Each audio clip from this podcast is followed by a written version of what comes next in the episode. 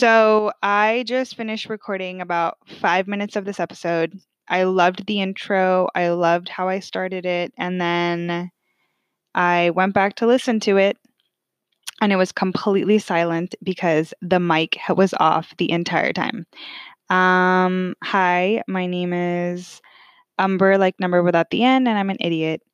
Um, no, I'm kidding. I'm just upset because these are really hard for me to do, like the hook, because five minutes to get y'all hooked. And if these five minutes aren't good, then you're going to be like, I'm going to go listen to something else. And you should. You can listen to whatever you want. But it's like when I do like a really good intro and I know that I nailed it and I killed it, and then I go back and it's completely silent and blank, and I'm like, fuck, I have to do it again.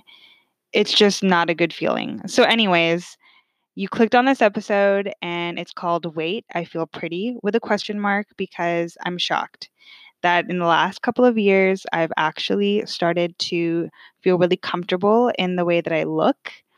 And I know I say this for every episode, but I swear this one is probably going to be the hardest one for me to record because it's about appearance something that makes me very uncomfortable to talk about. Um, I don't like talking about my appearance or anyone's appearance, to be honest. Um, but I think that it's super important um, because I have talked about a little bit about it before, but I think it, this time, like, I need to like stop beating around the bush and dive into exactly why I have the hardest time believing that someone could find me attractive. Um, so, five minutes to get you hooked. And here are five things you need to know for this particular episode. One, I've been called ugly twice. I hate that. I hate that word. That word annoys me and bugs me so much. Um, but I'm going to talk about it because it's important. Once was in sixth grade, and the other one was in ninth grade. Two, clearly that affected me because I remember every fucking detail about both those incidences. Like, I remember exactly what I was wearing, where I was sitting, like the weather, like everything because they affected me so much.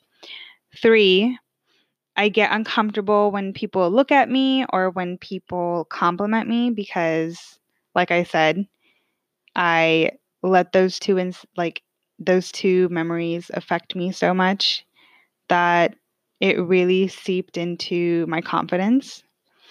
Um, four, this is the main reason why I have never properly used dating apps, and we'll get into that. and five, um, this past couple of years, I became comfortable in my own skin, and I was thinking about it this past weekend, and it kind of shocked me. And I was like, oh my God, like this is going to be my episode because I think that if I were talking to sixth grade me, these are things that I would want her to know so that she could get through what was like the hardest year, you know, one of the hardest years in her life, um, and know that everything was going to be okay. And to anyone else out there that, you know, has trouble with, um, you know, like beauty standards and, you know, thinking of themselves as pretty.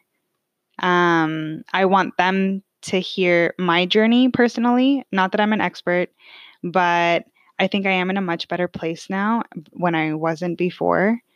And I think it's important that I share how I got there. So, to dive right in. So, the first memory is probably like the worst and most affecting shit that could ever happen to me. Um, I had a bully in sixth grade who made the first half of my sixth grade fucking miserable. She was so mean to me. She said some of the worst things that have ever been said to me. Um, and I'm not going to go into full detail because it's just really triggering for me and I don't want to give her that importance. I'm not even going to give her a nickname because you know what? Fuck her. like she doesn't get a nickname. Um, also because I don't want to be a bully, and any nickname that I would come up with for her would be just like horrible, and I don't want to do that. So this girl said some awful things to me that I'm not going to repeat because I also think that it's important that anyone that's listening who has a hard time with body confidence, like beauty confidence, like I don't want them to get triggered either. And just to put it into perspective, how mean this girl was to me, I'm going to tell you the nicest thing she ever said to me and the thing that affected me the most. So um, it was after recess, and my mom used to work at my school. So she was out there during like um, lunchtime, like making sure that all the kids were like eating or like behaving and blah, blah, blah. Um, we got back to class, and my idiot history teacher had put us together when everyone knew that this girl just didn't like me and was so nasty to me. Um, she said, Oh, I saw your mom, and your mom is so pretty. Too bad you don't look like her. But guess what?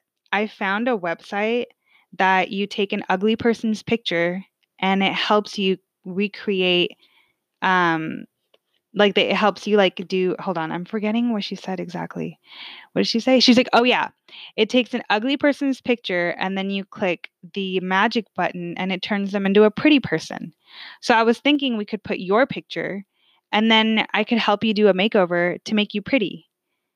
And I literally sat there like, are you fucking kidding me? Like my sixth grade brain that was so insecure, super shy, never spoke.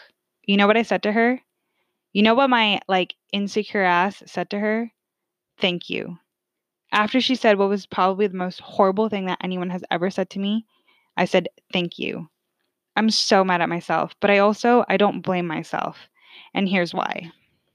I don't blame myself for not standing up for myself because no one else did. Um, and I don't blame anyone, just as I don't blame myself. We were young, we were kids, but until I met Amy, I didn't know what it was like to have a friend truly believe that you're beautiful. And I didn't know, most importantly, that I didn't know what it was like to have a friend who had your back. And we'll get more into that later.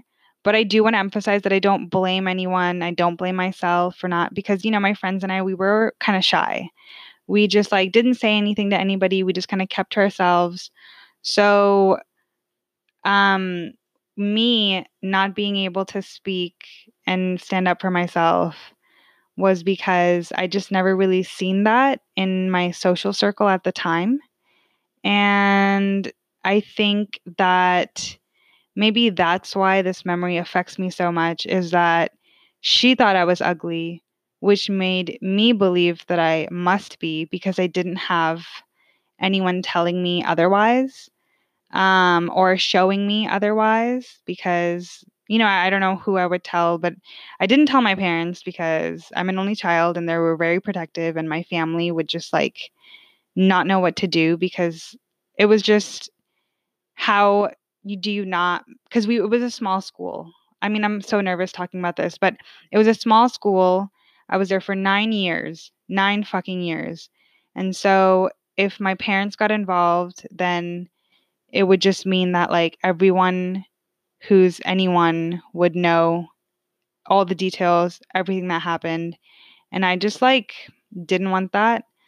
So I didn't tell my parents, and no one really did anything about it at school. Like, even that girl's friends knew that she was mean to me, but they didn't say anything either because you just didn't do that. You just didn't really stand up for anybody. When you're young, you're just kind of like, I guess, insecure. Like everyone's kind of insecure. But I guess I just felt the effects of that personally. And it's affected me so much. The second time is easier for me to talk about because it was so fucking dumb. It was ninth grade, and this guy was teasing this other guy um, who had a girlfriend trying to like, oh, but you have a crush on someone else. You have a crush on someone else in class. And he was like asking, like naming a bunch of girls, and he would go, ew, no, ew, no, ew, not her, ew, not her. And then my name came up, and he's like, oh, no, ew, she's ugly. But I was fucking right there, and I heard him. And the other guy was like, dude, you can't say that about someone. And he was like, oh, I'm really sorry. Years later, he told me that it was because he had a girlfriend, but he had a crush on me. And I'm like, fuck that. I don't accept that apology. That's not okay. You can't call someone ugly. You can't just casually use that word. And I feel like society does casually use the word ugly. Like, even like I've had close friends who go, oh, but he wasn't like the cutest, or oh, but he wasn't like the best looking. And I fucking hate that. Like, who are you to judge someone's looks? Like, please stop doing that, you know? Oh my God, I'm like jumping ahead of myself because I cannot. Like, this episode is going to be all over the place, but I hope like I get my meaning across. Okay, so before I completely lose track, and I'm jumping all over the place, but that just shows like how affected I am by this um, episode. And it's because um, as an adult, like in college, um, it was really hard for me to believe that guys especially found me attractive um, and it was because um, of these two like memories that i have. I know it's like umber it's only two like calm the fuck down but hey like shit like that sticks with you forever. Like it could be like let's say on instagram you post a picture and 30 people can say like the nicest things but if one person says something like mean that mean comment will stick with you and not the 30 nice ones. It's kind of like that's just how our brain works because I think society as a whole, I always blame society, but it's true. Society has like these um, superficial beauty standards that it took me a while to wrap my head around. And we'll get to that. But before I like jump ahead again, I just want you to know like this is why I don't use dating apps.